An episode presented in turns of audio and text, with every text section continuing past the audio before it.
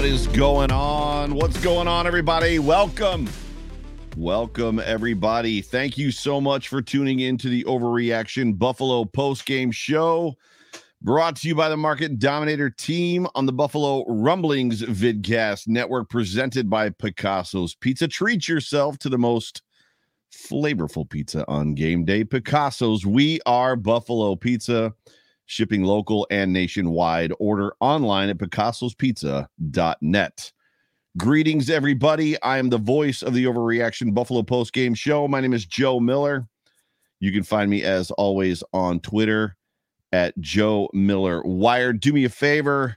Make sure you like and subscribe, whatever platform you are watching or tuning in on, whether it's YouTube, Facebook, Twitter, if it's live right now, if you are on a podcast platform, Spotify, I don't know, Apple Podcast, Google Play, whatever your flavor is, wherever you go to get your content, make sure you like and subscribe. And you know what? Don't be afraid. If there's an opportunity to leave some feedback, uh, tell them how much you love not only myself, but all the great content creators here on Buffalo Rumblings. We are, as we like to say, Super Chat Live. Uh, which basically means that this is a podcast. And I've been I've been flirting with the idea of going into this season. So this year, a lot of you already know that I am not doing the time to shine this year. The time to shine was my Saturday, which oddly enough today is Saturday. My normal Saturday spot it was a prediction show, and I would have uh, the Mafia come on, and you guys would join me. Uh, I I'm, I'm I'm flirting with the idea of actually doing that uh, in this show post game of having a segment. So so cutting back some of my content uh, that I normally do after a, a, football game, after a Bills game, and instead of doing the full kind of script that I do, actually providing an opportunity for you guys to come in and just tell me what you thought about the game, and then respond or react like a call-in show uh, if you will. But uh, it's so good. So we'll see how this show goes. We'll see how all that goes. I'm not really sure, but as as we always say, this is a podcast. Um, if you want to get my attention, please do me a favor, jump over to YouTube, uh, super chat me. It'll show up on my screen. It'll glow, uh, and uh, then I'll know you're here which is fantastic fantastic rather. I did at the top of the show say that this program this this here uh show is brought to you by the market dominator team. And let's take a brief moment just to hear from the show sponsor john spazcheck and the market dominator team. Folks it's the market dominator here coming to my buffalo football family. I love you guys and i love our clients I am also the proud sponsor of the Overreaction podcast hosted by my good friend Joe Miller. You know, his approach is excellence, and that's the same as ours.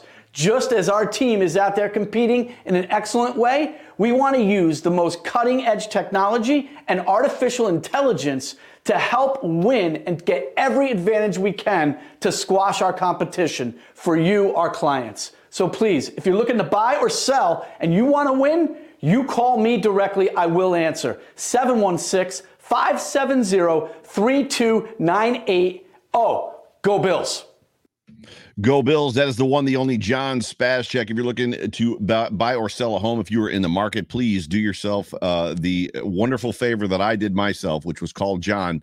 Uh, you can reach him at 716 570 3298. The number again, 716 570 3298. Make sure you tell him the voice sent you. He loves it because he loves to call me and say, Hey, I just want you to know I got a call from so and so today. They're looking to sell their house. And they told me the voice told me to call you. so make sure you tell them the voice called or the voice told you that the voice sent you. Anyways, getting getting down to business. Sort of. I had a great weekend, uh, hang, or I should say a week this week, hanging out at camp, connected with some old friends, uh, made some new friends there's just something about the mafia. There's something about you guys, and there's something about being connected to you guys and being in those situations. Camp is just a ton of fun. I had the pleasure, the privilege of going to five different camp days. I know some people didn't get to go to one because of work and schedules and other stuff like that, but I got to go to five. It was amazing. Uh, today was uh, uh, this whole week. The, the weather this the weather this summer has been pretty unbelievable, right? Uh, I, I think we've had four days in the 90s is all we've had. Uh, and for the most part, we had like a week and a half of two weeks of humidity, and then the weather broke on Monday, and it's just been absolutely splendid since then. And today was no different. I didn't get to the opportunity to watch this football game live, uh, si- simply just due to the fact that uh, how do I want to say it? So last year, we had the first annual uh, Miller family reunion at Lime Lake, New York, where we're all from. And uh, at the reunion, we scheduled this year's family reunion, and we were like, "Hey, oh by the way, let's do it August 13th." And sure enough, the first Bills preseason game is August 13th, 2022. So I didn't get to get out of the the, the Miller family reunion, but I did run home. I raced home. I watched the game. Uh, and here we are. And I feel a little rushed even still because when you've been going all day long and then you get home and you're like, you're you're not you don't get to watch the game in a natural kind of setting and then you don't get to like decompress with the game. You don't get to kind of like feel how it made you feel when you're just kind of rush through it. It's a little unnerving. So i feel a little unnerved right now but i'm ready. I'm i'm ready to talk about this football game between the colts and the bills. However i cannot start the show officially. And you're like joe you've, you've been talking for like seven minutes. Yes actually it's not true. A minute and a half of that is like the pre, the, the pre-show thing or the the intro but i can't start the show without saying this. This is this is this is part of who i am. I think since the very first show i ever did uh, i said this. So we're going to begin here even before we jump into the football talk. And i'm going to say this. Whether this podcast. Finds you around a cup of coffee at the gym with your airpods in on the drive to work or watching me right now live on YouTube, Facebook, or Twitter, let me just say one more time welcome. It's good to have you. So, the first meaningless football game is in the books for the 2022 season. And it's funny because as, as meaningless as it is, we have to derive something from it. I and, and I feel like there's a pressure sometimes to derive something from the meaningless when sometimes it might just be meaningless and there's just nothing you can do about it. Um, so we'll do our best to talk through some things, what I liked, what it, I'm not really going to do. Well, I think I did what I didn't like. I don't know. Some some players I felt helped themselves, some players I felt maybe kind of hurt themselves a little bit, maybe some surprises, some things that I found interesting, that sort of thing. Uh, but we're going to talk through a little bit of this football game. We're going to have some fun during this episode. And again, if you've got a question or a comment for me, please do me a favor, super chat me and uh, would love to get you on the show. Uh, this was a fun game. The Buffalo Bills win 27 to 24 on a game ending field goal held by Matt Araiza. Notice I didn't say kicked by Tyler Bass. I say because we all know that Tyler Bass can do his part of the job. We know that Tyler Bass can take care of business if the ball is placed right, the strings are, you know, forward, Corey Bojorquez, and like everything is like happening on the turf the way that it's supposed to. So the the game the game ending field goal, game winning field goal was held by Matt Araiza, which was great. It was just a fun game. And there's really no other way to say it than that. And you know what's interesting is we've had a lot of fun preseason games in the McDermott era. Um, I, I the games that have come down like this one. So I, am immediately reminded of Josh Allen's rookie year. Uh, I, I, believe it was it was it was either 18 or 19. I think it was 18 when he was the Bills came back. And I remember being at that game with a bunch of friends, and the stadium had almost completely cleared out. But the Bills found a way to come back and actually win that game uh, in like at the very, very end. It just seems like preseason is different when McDermott is here or with McDermott here. And I, I know that this is the ninth straight one. They talked about it on the broadcast a lot uh, that they had won eight in a row and they're going for nine, and then the, they pumped up the nine thing. And I don't think it's just about winning because we've seen the Bills win preseason games many times, and it's always been it's just a preseason game. It doesn't really mean anything, but there's just something a little bit different. I don't know what it is, um, but they just seem to be fun. I don't. I mean, if if if I don't know any any, any other way to basically call it than fun. So, but as I said, the first meaningless game is in the books. Um, you know, and when you when we come into games like this one, meaningless games, preseason games, we're looking for guys to basically execute their assignments. We're trying to get a hint as Bills fans and even content creators as to what the coach coaching staff is thinking, what they're doing, why certain players are doing certain things. Uh, you know, is a player, you know, a, a wide receiver moving around the offensive line, or I should say the offensive kind of position group, or is he staying in one spot? Is he just a slot guy? uh, what what running back is starting the like the first set of snaps and who's getting rotated more and when and what is the situation defensively speaking you know who's in the nickel who's you know the first off the bench for linebackers behind Tremaine. So we try to glean stuff and we watch the execution of generally what amounts to a relatively sloppy football game in preseason especially the first one. This one was okay. It wasn't too bad. It was fun. It ended well I should say. Um, but you're also looking for guys to flash, right? I mean, when we when we talk about watching preseason games, you're you're effectively one of a couple different schools. You're you're either my dad, so my dad hates the preseason,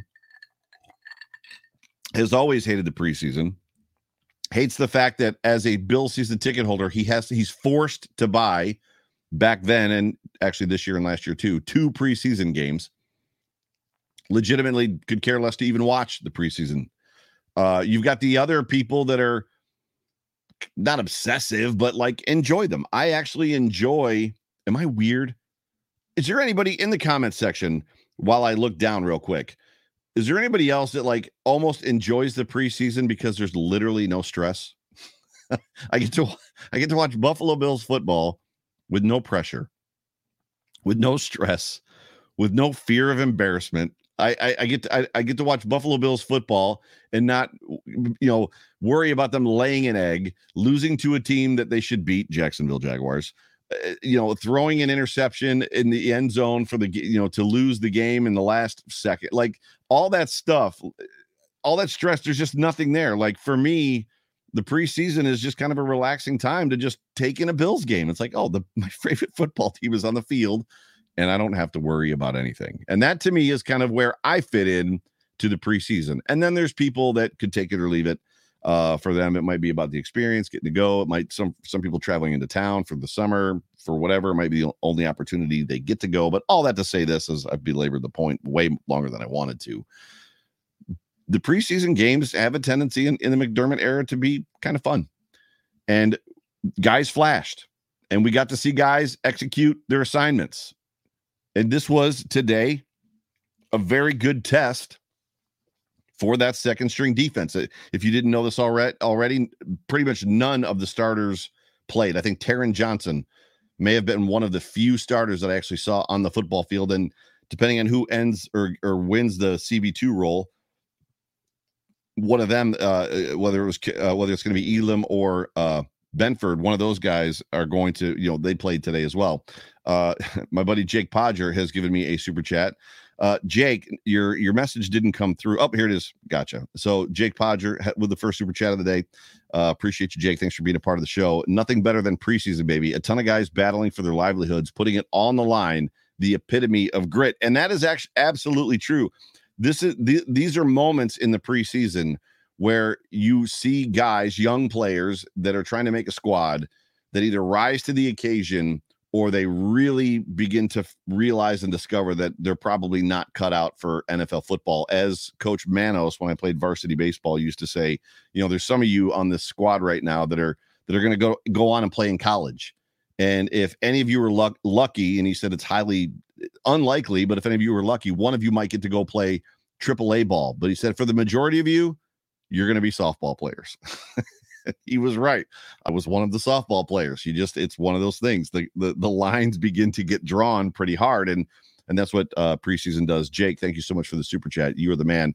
Uh, I better see you on Monday morning at the gym. That's all I'm going to say. No more skipping. No more gym skipping over at STA, Jake Podger.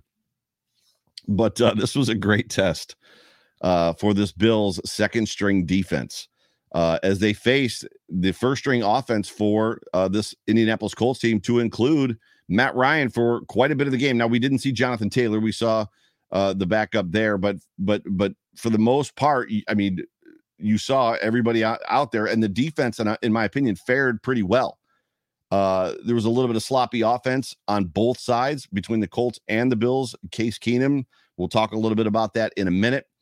Turnovers wise, the Bills had five. That is not ideal. I can promise you, even with the the gritty, gutsy win and the Bills pulling it out, that team pulling it out, I, I can guarantee you this week, McDermott is going to be talking a lot about putting the ball on the ground, uh, not being safe with the ball, getting your hands up and tipping the ball up into the air, a lot of things like that. But the Bills had five turnovers in this football game. The Colts had two.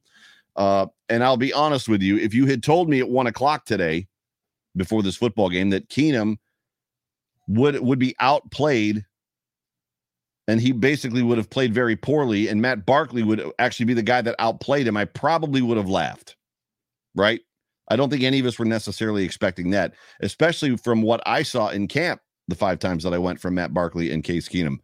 But nonetheless, here we are. Now, don't get crazy. So I'm gonna I'm, I'm gonna go someplace with this, and and I there's probably already people out there in Twitterverse that are like, well, I don't even know this why this bum is here, right? We got, I mean, Matt Barkley clearly outplayed him, and we don't need this guy, yada yada yada. I'll start here. It was interesting to me to see 18 out there on a jersey. It kind of made me miss Kyle Orton a bit, a little bit. Not for long because Case Keenum played nothing like Kyle Orton. But I would say this you have nothing to worry about. Literally nothing.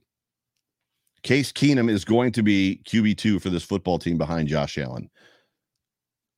I think Matt Barkley played well. I think he played remarkably well. I want to talk about him in a minute, but Case Keenum is a legitimate QB2 in the NFL where Matt Barkley, if everything goes right, and I think we saw a lot of everything go go right, and a lot of times that go right stuff is personal, right? The ball's got to come out on time.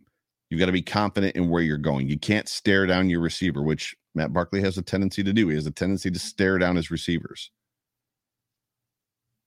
I just happened to look down. Ralph Wilson Sr. says uh, McDermott will talk penalties. That also will happen. That also will happen. But Case Keenum is is beyond a shadow of a doubt the QB two behind Josh Allen. Um, it was great to see Matt Barkley perform. It's hard to not root for Matt Barkley. He is. I like the guy. I think a lot of Bills fans like him. I don't want to see him taking snaps on game day but I like him, and he is widely wildly liked in the in the Bills locker room as well. He's just an awesome dude. Now, things that I like from this football game. I loved the the the big gutsy third down stop by the defense early in the game. Uh, it was inside the five, and then they ended, ended up forcing the field goal. Uh, just to see that defense step up and stick people. The, the defense, for the most part, today in this football game, they were stingy. Most of the day, they were stingy. It's amazing to me to see Frazier and McDermott just kind of plug guys in almost sometimes to the point where it doesn't matter. Now, it doesn't mean that they play perfect football. It's not a situation of we just found this guy off the scrap heap and we put him in and he was better than everybody else. Don't do anything. Don't block that guy. I'm going to block him from here. I think I just blocked him permanently. I think I, I think I finally won Jay Spence. Jay Spence is in the chat. For those of you in podcast land, Jay Spence and I Um, uh, uh, uh, we we battle this this bot all the time and uh generally speaking the, the the moderators in the comment section hide them which is great put the put the bot in timeout but I, I i think i literally got to it fast enough and i think i may have successfully blocked them finally forever and for good. We'll see. Hopefully they're blocked forever. But anyways where was i? Oh yeah plug and play. So the you know w- it's not a situation of just grabbing a jag, just any old guy uh, off of the scrap heap and plugging that dude in. And and and and it's like, oh my gosh, this guy's just as good as Taron Johnson. Oh my gosh, this guy's just as good as Matt Milano. Oh my gosh, this guy is just as good uh, as whoever. I mean, just pick somebody. Uh, it doesn't really necessarily matter who we're talking about. It just seems like they find a way to position people. They get the right guys, the the, the mentality, the makeup, the football IQ, the talent that they need to do to execute whatever the job is. And then they put them in a situation, in a game situation, preseason or whatever else. We saw it at the end of the last year when uh, Trey went down. And by and large, Dane Jackson and Levi Wallace did a remarkable job. It's just wild to watch them do this and watch guys succeed in this defensive scheme. I don't exactly know why it happens or how it happens. I just know that it's relatively pretty amazingly consistent which is great. Um, and it, and it gives me hope for the realities of realizing we're going to lose players, right? We're going we're going to, next year, for instance. So so the end of this year, uh, going into 2023, Matt Milano has a 14 million dollar cap hit, and Tremaine Edmunds is going to be looking for a contract. That's a scary thought when you think about $14 million from Matt Milano when Josh Allen's going to cost 39 and Diggs, Diggs is going to be whatever Diggs is going to be and Von Miller is going to be whatever Von Miller is going to be. And then you got to give Tremaine, potentially Tremaine Edmunds a contract as well. So it's like, well, are both those guys going to be here? It remains to be seen. Are one is one of them going to be gone? Are they both going to be gone? God forbid both are gone, but at the end of the day, it gives me supreme confidence that the Bills can at least, I'm going to use the word patchwork patchwork defensively to kind of hide the flaw the flaws of maybe a player that's not as good as somebody else that's missing. they just do a very good job. It's remarkable how, as I said, Frazier and McDermott do this. They just plug guys in and play, and it works. They just fit. The second string defense, that was an incredible test against Matt Ryan. Matt Ryan is, I don't know where I stand on Matt Ryan. Matt Ryan has gone to a Super Bowl. He's thrown for a bazillion yards. I don't know what are, what other accolades he has. There's conversations that Matt Ryan is probably going to end up in the Hall of Fame. Now he is a little bit older, but that Colts team is good. Michael Pittman was out there. Nyheim Hines was out there. I love Nyheim Nyheim Hines. Now, obviously, Jonathan Taylor did not play. But for the most part, that second string defense played extremely well, remarkably well. And to me, they should be celebrating how well they played. Now, the offense, the first, the, the second team offense was a bit of a stinker.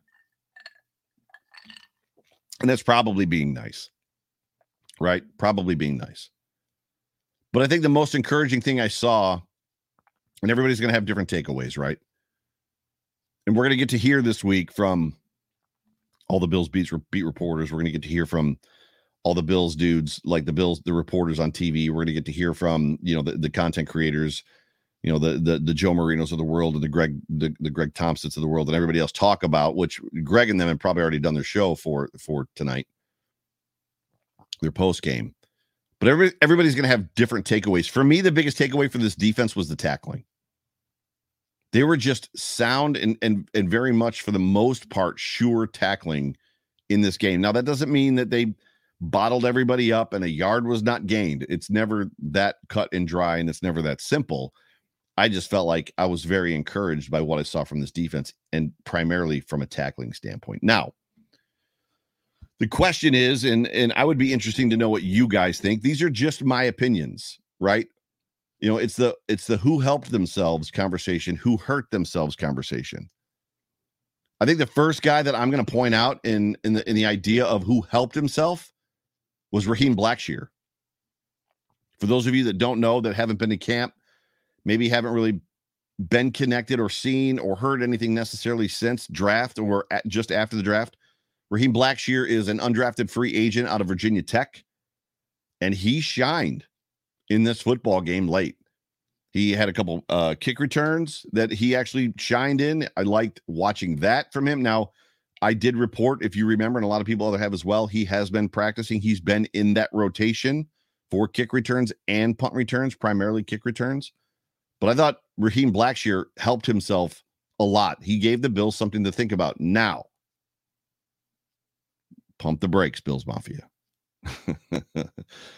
because if Raheem Blackshear comes out next week against the Denver Broncos and has a similar game to what he had in this one, except he scores two or three touchdowns. Raheem Blackshear is going to be the next like Lionel Gates, right? He's going to be the next guy that's at the back of the roster that all of Bill's Mafia wants because he's so much better. We've seen it in preseason. That's where it kind of gets blurry for all of this stuff as far as like watching these players and seeing people flash and what happens. And I would I would remind you or bring you back to as recently as Antonio Williams. Antonio Williams, we all were clamoring for Antonio Williams at some point, just because in preseason and in times when he got to play, he looked really good. But for some reason, and the Bills staff seem to know more than we do. Otherwise, we would probably have their jobs and drive their cars and live in their houses. But they seem to realize or have an understanding that we don't that the likes of Devin Singletary, Zach Moss, and at this point, James Cook are better than Raheem Blackshear. Now, I'm not saying he's not going to make the football team. I felt like he helped himself well. I'm just trying to basically get you guys to pump the brakes just a little bit. I should have brought should have brought a bottle of water down. I'm getting a little dry in the throat. Another guy that I thought was incredible in this football game and did a lot to help himself, which is so I noticed Blackshear in camp. The guy that I did not notice in camp and literally had to Google as his number kept showing up on the screen during this football game was Baylon Spector. I was like, who's who's 54? AJ Klein is not in this football team, and he's not that fast. Like, what is going on? I thought Baylon Spector did a lot uh, in the in the way of creating an argument for himself to to be on this football game football team or to begin to be having considerations of being. We know that this team is deep at, at the linebacker position. We know it already. But I thought Baylon Spector did a lot. I believe I saw. I believe I saw. I, I'm not saying it's 1000% true. But I believe I saw even a moment where spector was calling the defense. Which makes me wonder when we hear about just other players on this defense being uh, conditioned or being trained to play both positions, the Mike and the Will. It was it was interesting to me that Spector was the guy when he was on the field that was calling the defenses. Sorry, I'm asking my family to bring me a bottle of water. Um, I thought he shined. I thought he flashed. I thought he played really, really well. Even on special teams, Baylon Spector showed up. Another guy, Cam Lewis. I thought Cam Lewis in the limited reps that he got played really well. and effectively, the guy that we all know that I want to talk about. I didn't put him at the top on purpose. I mean, he was playing with the third team. I'm, I'm a homer, but I'm not that much of a homer. I'm a realist as well. Isaiah Hodgins did a lot to help himself in this football game, starting with that highlight reel catch. He was the go to wide receiver down the stretch of that football game. And he showed, and believe it or not, I know we see it as a preseason game, but for these young guys, any game is NFL football. He showed in the moment that the moment was not too big for him. He was reliable. He was open. He was sure handed. He dropped one ball that came at him a little bit too hot. I don't think he was ready for it. I think he was just looking back and he was upset with himself that he didn't catch it. And for those of you that don't know Isaiah Hodgins' story, he was a very sure handed receiver in college coming out of Oregon State. That was his thing. He didn't drop passes. And you saw a little bit of that in this football game. He made some acrobatic catches. He made some low to the ground catches. He made that diving catch.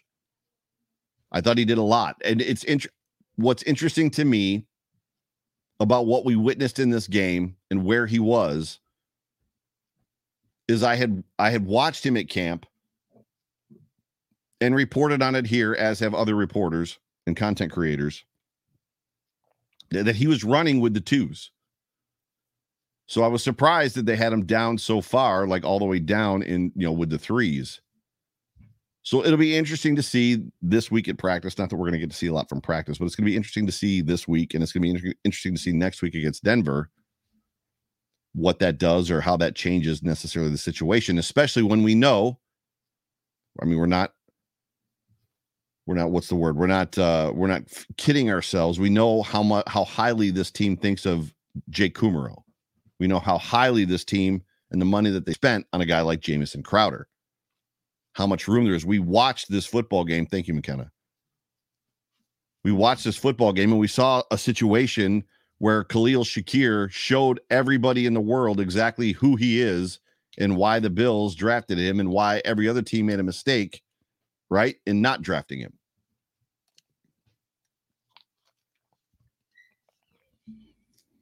And the, the last guy on my list that I thought helped himself, and you might have a different list, and that's cool.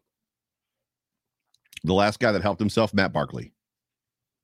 I already said it. He crisp throws. He was decisive. Where where in the Hades is this Matt Barkley? Like on a normal basis. Because when you're at camp, even this year, and you're watching Matt Barkley, the third team play, he's indecisive. He's staring guys down. He's running around the field. When he throws it away, he kind of noodle arms it to the sideline. Sometimes he noodle arms it into traffic. It's it's very awkward. And then you watch this was almost reminiscent of that Jets game, that very first football game that he played as a Buffalo Bill when he put 40 on the Jets. And everybody was like, uh, who's this guy? Who's this dude that we just picked up off the scrap scrap heap? I know his name is Matt Barkley, but that dude didn't have a job last week, and now all of a sudden he just threw up 40 with one week of practice on the Jets. There's something about Matt Barkley. If if somebody can convince the guy to be decisive, not stare down his receivers, put some zip on the football, and had the ball come out on time, which you heard Steve Tasker talk about a hundred times, the kid can probably play. like, what, what, where did that come from? The dude led the team. He it was a come from behind win. It was a preseason, but it was a it was a it was a come from behind win. So those are my guys that I felt helped themselves. Blackshear, Baylon Spector Cam Lewis, Isaiah Hodgins, and Matt Barkley. Not that Matt Barkley is going to be fighting for the backup QB role, but I think he more stuff like that that ends up on film, more reps like those, and it puts the Bills in a, in a situation and other teams where, hey, maybe this guy can do what we need him to do from a backup standpoint. Matt Barkley is never going to be a starting quarterback in the NFL. He's probably never going to be a backup quarterback like a QB two, but this this provides an opportunity. To, eh, the more that he does this type of stuff, to show that maybe he deserves a conversation about it, or he deserves a camp battle. He's not going to get one here. He's not going to win that job here. Not at this point. And and at the end of the day, Case Keenum, as much as he did not play well in this football game, I don't know that that's the Case Keenum that we would normally see week seven of the season if he had to play. You're going to see a sharp, crisp decisive Case Keenum that knows the playbook inside and out. Which, by the way, if we're being honest with the whole entire situation, the Bills playbook, the Brian Daboll and now Ken Dorsey playbook is one of the hardest as per players in the NFL. Very hard. So to assume that maybe Case Keenum is having a little bit of trouble even still digesting it is probably reasonable because this is the first game experience he's had. With said playbook. Now, the question is who, in my opinion, if you're Joe Miller, who hurt themselves? Now, there were some untimely penalties. There were some things that weren't great. There was obviously some fumbles, there were some tip balls, things like that. But when it comes to McDermott, we know that he concentrates on two things as, as it pertains to negatives. One is turnovers, always turnovers. The other one is always going to be penalties. But for me, there's only two guys, in my opinion, that hurt themselves in this football game. And the reason is, and this isn't going to make everybody happy because, well, we have favorites in this town and we love guys with nicknames. Jamison Crowder's got to come down with that football. The Bills are paying him decent money. It's not amazing money, but they're pay, they, they're paying him more than they're paying Isaiah McKenzie who got the opportunity to sit. So we know where Isaiah McKenzie fits in the, in the grand scheme of things. He's the number one slot receiver. But I don't think that Jamison Crowder coming around that corner wide open. It was a great route. He ran a phenomenal route. Ball was right there, should have been caught. Tipped it straight up in the air. Interception. And as much as people don't feel like the Bills are in a position to walk away from Crowder because there's no cap savings there. Basically, if you cut him, you're cutting him for just for the sake of the roster spot. I don't I don't buy it. I think the Bills are probably more afraid of losing young talent than they are of, you know, keeping Crowder and like not having value for the money that they spent. If you follow that train of thought. The other one is Kumerow. I love Jake Kumerow. But both of these guys are on, they're wholly on a bubble. The question is, is who's on the bubble where? How many wide receivers are the Bills going to keep? And at the end of the day, holding onto the football, not tipping the ball into the into, into the opponent's hands, those things are going to matter, especially when you've got a guy walk out on the field, and not just one guy, several of them. Khalil Shakir, Isaiah Hodgins. And there were some there were some great catches in this football game, sure-handed catches. So, from my vantage point, and you can call me biased if you want, I don't think I am. I think if we got honest with ourselves, there weren't many guys in this game that hurt themselves or hurt their status. If there were two because of turnovers, it was probably these two, right? Probably just those two. And I don't think it's too much to overly necessarily read into. Hey, Bills Mafia. We all know Buffalo is a drinking town with a football problem. And just like an, an Allen to Diggs touchdown pass, I have the perfect pass for you, the trail pass, that is. The Western New York Beer Trail and the 2022 Trail Pass is your passport to great local craft beer and other craft beverages in Western New York. When you purchase and use a trail pass, you get or you can get two half price beers at 42 different area breweries, bottle shops, and pubs, including a meadery, a ciderworks, and a distillery. And you and you score over $350 of savings inside the pass. Just like a Bills Patriots playoff game, you score every single time you use it. I love I don't write these reads. The, the sponsors write the reads, and that is a dynamite line from this read. Just like a Bills playoff game or Bills Patriots playoff game score every time you use it. It's just great. Sorry, I digress. The 2022 Trail Pass is good now through the end of the year and is available along with other beer trail items at the website www.wnYbeertrail.com. Click on the shop tab.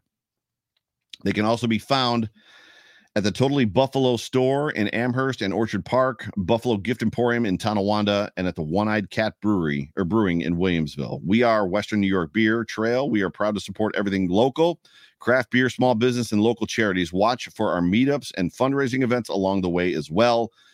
Western New York Beer Trail. Drink local, support local. We'll see you on the trail.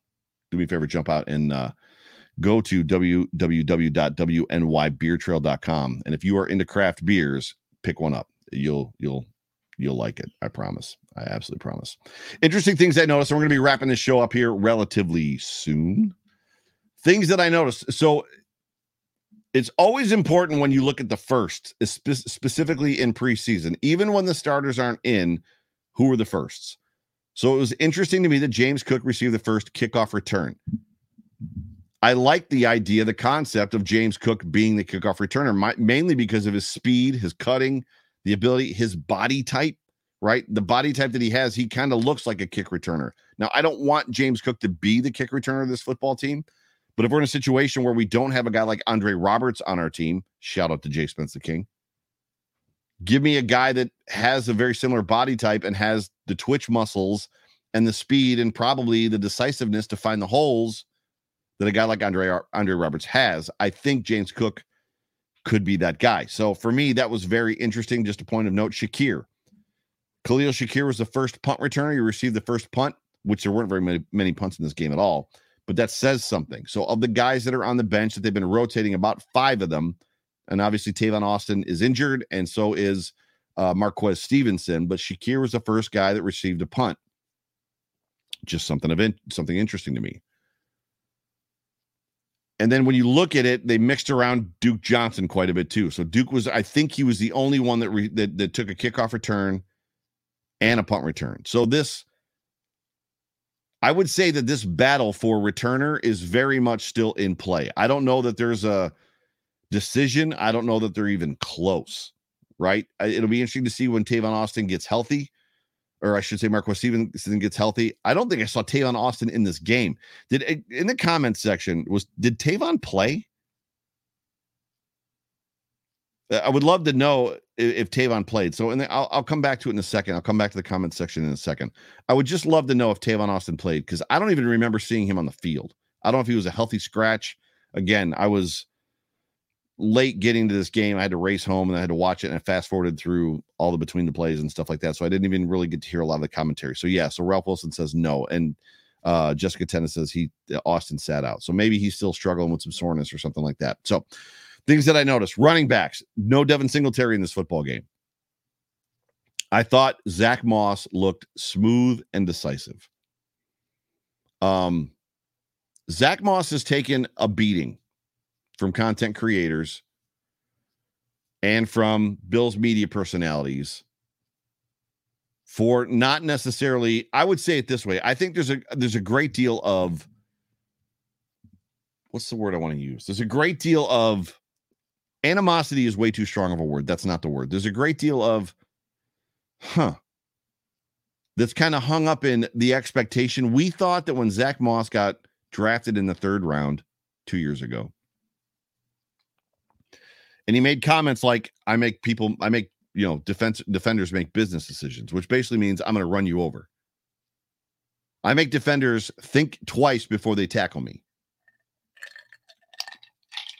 when a guy says something like that and then he doesn't play that way, I think it makes people think twice about kind of the confidence that they hung on him, right? Because as content creators, as much as our words don't merit any value outside of entertainment, and I'm going to say that again for any content creator that's listening right now that feels like their words matter or somehow they know more than anybody else or somehow as a content creator or a Bills beat reporter that they know as much as a coaching staff or a player or whatever. Our words don't matter. Solely entertainment is what this is. I love the Bills. You love the Bills. Let's talk about the Bills together. Entertainment. And I, I feel like we as content creators hung our, our confidence on this idea that he was going to take over for Devin Singletary and it was going to be relatively immediate. This is the guy. This we don't have Devin Singletary. We like him. You nice young kid, got big thick thighs. Love the dude. Always positive. Warmed up with Frank Gore, ran up and down the sideline, did everything Frank Gore did. We love the story. But he just doesn't have the speed, right? He can make a guy miss in a phone booth, but he doesn't have that breakaway speed. We got to have an RB1. We got to have an RB1. It's going to be, we drafted Zach Moss. He's the guy. He look. I said, his highlights remind me of Marshawn Lynch highlights in college when he was at Cal. Zach Moss is not Marshawn Lynch, and I, I, that's not. I'm not saying anything bad. I like Zach a lot. Zach's a good dude. He looks he looked very smooth and decisive in this football game, and it, and, and it came out. Jay Spencer King had him on his show on the code of conduct, and it came out in that show that Zach played all of last season with either screws in his ankle or in his foot. He said it on Jay Spence's show, which, let's be honest, none of us knew. None of us knew that he had screws or ankles or screws in his ankle or his foot. And that hindered his ability to play, as you can imagine that it would. And, and now he is completely healthy. And I'm beginning to wonder if we're going to see a different Zach Moss in 2022. It looks like all through camp, he looked different. And that different that he looked carried over into this football game, this preseason game. And I'm excited to see him the rest of the way in preseason, just to see what he brings as they begin to sprinkle, sprinkle the starters in. If he gets the opportunity to be behind the, the primary offensive line once or twice. I'm, I'm excited to see if there's an opportunity for him to become maybe that guy that we all thought that he was going to be. Right? Support for this show comes from Sylvan Learning. As a parent, you want your child to have every opportunity, but giving them the tools they need to tackle every challenge, that takes a team. Now more than ever, educational support tailored exactly to what your child needs can make all the difference. That's why parents have trusted Sylvan Learning for 45 years as the ultimate teammate in their child's educational journey, instilling in them a love for learning and a passion for reaching the next level. And Sylvan's Insight Assessment can identify gaps in learning and areas that could be of concern for your child. It's a 360 degree view into your child's learning that you can't find anywhere else and helps ensure that your child didn't miss something in school that might put them at a disadvantage in the future. And right now, it's the best price of the year at $29. Go to sylvan29.com to learn more and get your child's assessment for only $29. That's S Y L V A N 29.com. When you need mealtime inspiration, it's worth shopping Kroger, where you'll find over 30,000 mouthwatering choices that excite your inner foodie. And no matter what tasty choice you make, you'll enjoy our everyday low prices, plus extra ways to save, like digital coupons worth over $600 each week. You can also save up to $1 off per gallon at the pump with fuel points. More savings and more inspiring flavors make shopping Kroger worth it every time. Kroger, fresh for everyone. Fuel restrictions apply. James Cook flashed some speed, but I'll be honest with you, in my opinion, he struggled horribly in between the tackles, which is kind of the book on him. The book on him is that he does not have great contact ba- contact balance, which basically means when somebody touches him, he falls down. We saw a little bit of that in this football game. So I don't really have much to report on you for Cook. It'll be interesting to see if they work him into some screens. We saw Zach Moss catch a screen. We saw Blackshear catch a screen. We didn't really see them work cooking the open field a whole lot. But this football game for me, from from the things that I noticed, the things that I thought was interesting, this was, and I already talked about it, the Raheem Blackshear game by far and away. It does not mean that Raheem Blackshear is going to make this squad. It doesn't necessarily mean that they will view what he does and it's going to be somehow better than what they already have. And that goes for everybody that's kind of on that third team, right? When you're on that third team, it kind of says something. You are on the wrong side of the bubble. If the bubble is an arc, right? You don't want to be anywhere in the bubble when it pops, but you definitely don't want to be on the backside of that bubble, right? And that, if you're on the third, if you're on the third squad, that's kind of where you are. But but Raheem Blackshear played a great football game. Wide receivers, real quick. The so getting back to that, how did the game start? How did things start? Because how it started is important. This game started offensively with Khalil Shakir, Jamison Crowder, and Jake Kumerow, which I found as a surprise because that lineup 10, 80, and 15, 10 on the outside. So Shakir on the outside, Crowder in the, in the slot, Kumerow on the outside was nothing that we saw in camp until probably Thursday of this week before this football game. Shakir was primarily in the slot. Crowder was taking number three reps because he'd been hurt and coming off, and he was not really in sync with Allen at all. Kumerow was also hurt early in camp, and then when he came back, he was kind of mixed and mingled. And then the the depth chart came out for this game, right? And Kumerow was the number one X X receiver.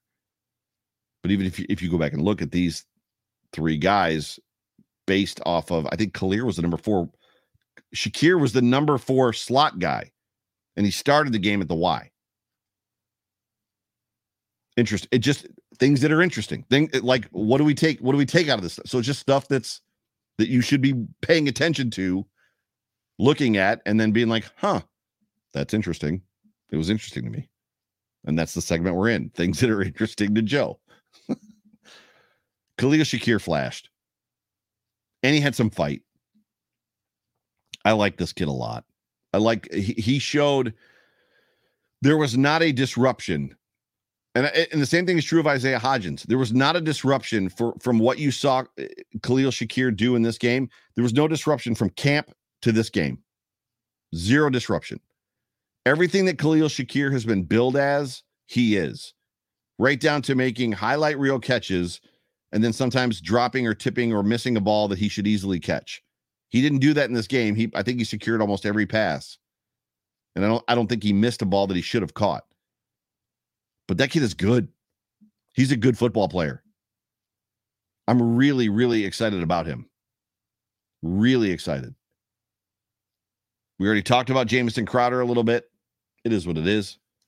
I think the one of the more interesting things to me about what we saw in this football game against the Colts with the wide receiver group is they mixed and matched a lot. They just mixed and met Tyler or Tanner Gentry was in there with different squads. Guys were kind of all over the place. They're just moving guys all over the place, which was not the same. That was there was more of a static pr- approach early in camp. And what I mean by that is you're the number two in this position, you're the number one in this position, you're the number three in that position, whatever, blah, blah, blah. And that's where guys kind of stayed. And then this past week, Wednesday, Thursday, whenever there, they were doing a little more of this, of just like what Tanner Gentry's out there with the ones right now. Why is why is Kumerow, Khalil Shakir, and pick another random wide receiver? Why are they out there with Josh Allen right now? That kind of that happened a little bit this past week. It was strange. Uh, you could say that it was they were doing that because they were getting ready for this football game, which is possible, but I don't know why you would. I don't know why I don't know why you would do that, but that's what they did. So that's the wide receiver group for me as far as what I found interesting. Now, the other position group that I want to talk about real quick before we get up out of here are the defensive backs. I thought Kaiir Elam played very well. Uh, there's been a lot of conversation. Uh, I you know I've listened to different content creators like Joe Marino talk about and and, and Thomas DeLoss. I've heard him uh, talk. Who's in the chat group chat right the comment section right right now talk about him just kind of being in his head and I agree. I, I have no disagreement in any of those type of analysis about Elam at all. He definitely seems to be overthinking quite a bit as far as you know just what's going on in front of him, what he's doing, what he's supposed to be doing, things of that nature. But I thought he played very well in this football game. Yes, he had the one passer interference penalty. Big deal. It's going to happen. Running backs fumble, quarterbacks throw interceptions, defensive backs get pass interference calls. It just it, it is what it is. He had a great breakup in the first series. Christian Benford continues to impress. It's gonna this is this is gonna come down to a pretty incredible battle. And I'll be honest with you, it's gonna make both of them better. If the Bills somehow hit a home run with both of these guys, it just means great things for this football team. I felt that Cam Lewis flashed. The, the, the, little bit, I think I said that earlier, the little bit that he was on the field. This this defensive back group is going to be fun. It's going to be a fun conversation through the next preseason, three preseason or two preseason games. Sorry, old school there. To find out what happens. And clearly the jury is still out. We don't know what the status of Tre'Davious White is. I see him doing things on the sideline, recovering from a torn ACL that I can't do. like the dude is doing some crazy drills and exercises, Tre'Davious White, that is, right now. And it's like he can't go out on the football field and run around. That's what you're telling. He's doing that jumping and hopping and skipping move, but he can't go on the football field and run around. It'll be interesting to see when he comes back what that timetable is. They're clearly not rushing him. And I would hope to believe that a guy like Benford is giving him them a reason to not rush him back. Real quick, and then I'm going to get you guys out of here. I just want to hit some uh, stats from this football game, and then we're going to wrap this this puppy up. Stats for the Bills in this football game: Matt Barkley was 18 to 24 for 224 with one interception it was a bad interception. it was it was the down point of the entire game for Matt Barkley. The pro- probably one of the only real bad throws he had. Uh, yeah, I don't I don't know what to say. I I, I, I want to expound upon it, but there's really no way to, so I'll just let it go. It just it, it just wasn't a great pass at all. It just wasn't great. Case Keenum was 11 of 18 for 86 yards, two interceptions, and a fumble. Case Keenum had a lot of bad passes, a lot of them. Case did not have a good football game. Rushing Zach Moss was three for 37, 12 yard average. Raheem Blackshear was six for 11 yards. He did more of his damage uh, receiving, obviously, which I'll get to in a second. Duke Johnson was six for nine, probably about what you would expect. It's a 1.5 yard average. I don't know what Duke's average is lifetime, but it's probably not much higher than that. Duke looked like Duke. James Cook did not run successfully on the ground, three for five. Receiving Khalil Shakir led the way, yardage wise, five receptions for 92 yards. Isaiah Hodgins was nine for 77. Raheem Blackshear was four of 60. Quintin Morris ha, uh, was one for 29, and he had it was a beautiful catch over the shoulder, a, just a beautiful athletic catch. Touchdown Jesus was two for 20.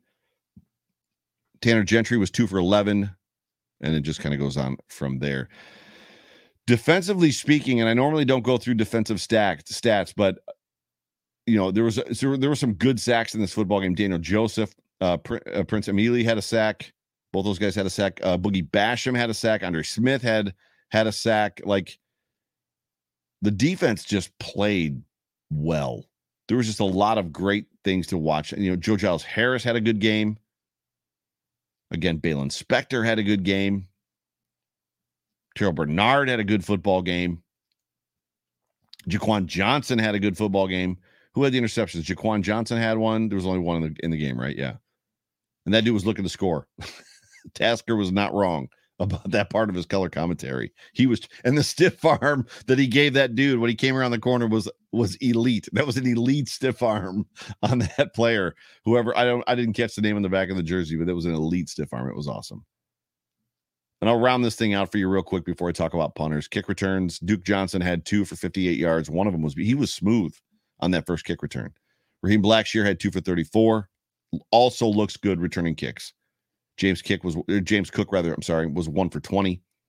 Punt returns Khalil Shakir two for four yards. He definitely did not look. He looked fine securing the punt. Did not look great returning the punt.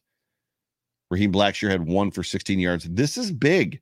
The fact that this kid could potentially do both kick return and punt return matters. It's going to be interesting. Duke Johnson one for six. Now the punting battle, and then I'm going to get you guys up on out of here. Matt Haack's punt was much shorter, probably half the yardage of Matt Araiza's. However, Matt Haack's was perfectly placed, I think right around the 12 yard line, if I'm not mistaken. Like he did kind of what he's supposed to do in that situation. Matt Araiza just kicked the hell out of the football. he just like as soon as it left his foot, both of the guys, the broadcast guys, Tasker and the other dude, were like, "Oh my gosh, he just destroyed that football." like, which is great if you're on the five. If you're on the 45, it's not so great. The most important thing to me about the punt battle, and Jay Spencer King and I have talked about it a lot. If these guys are even, Matt Araiza, it's Matt Araiza's job. The most important thing to me was the holding.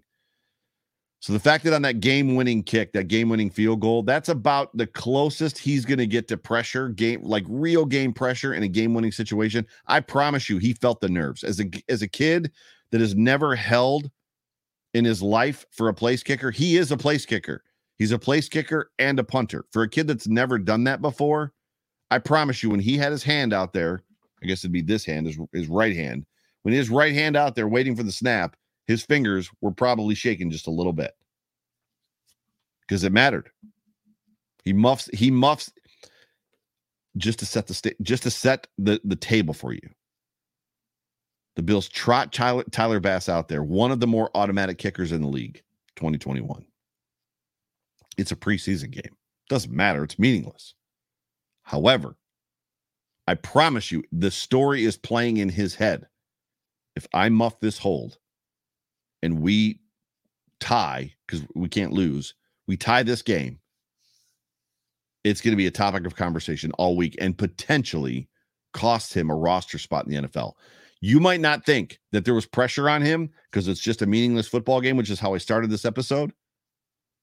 I guarantee you he was feeling the weight of that kick and that hold, which is literally why I started the show with they won the game on a Matt Araiza hold because there was a lot, there was a ton of pressure on him. And he, I promise you, whatever nerves you feel when you get up before somebody and like a crowd of people and speak because you're not good at public speaking, he was feeling that. I guarantee it. And he did it.